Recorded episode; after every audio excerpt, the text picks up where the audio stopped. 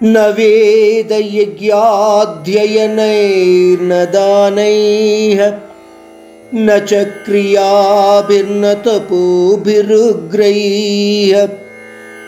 एवं रूपः शक्य अहं नृलोके।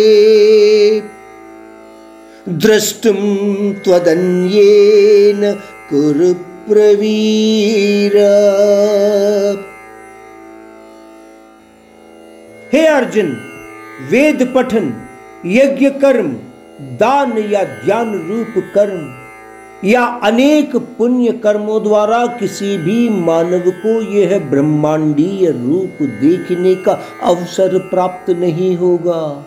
केवल यह अवसर आपको प्राप्त हुआ है या आपको मिला है?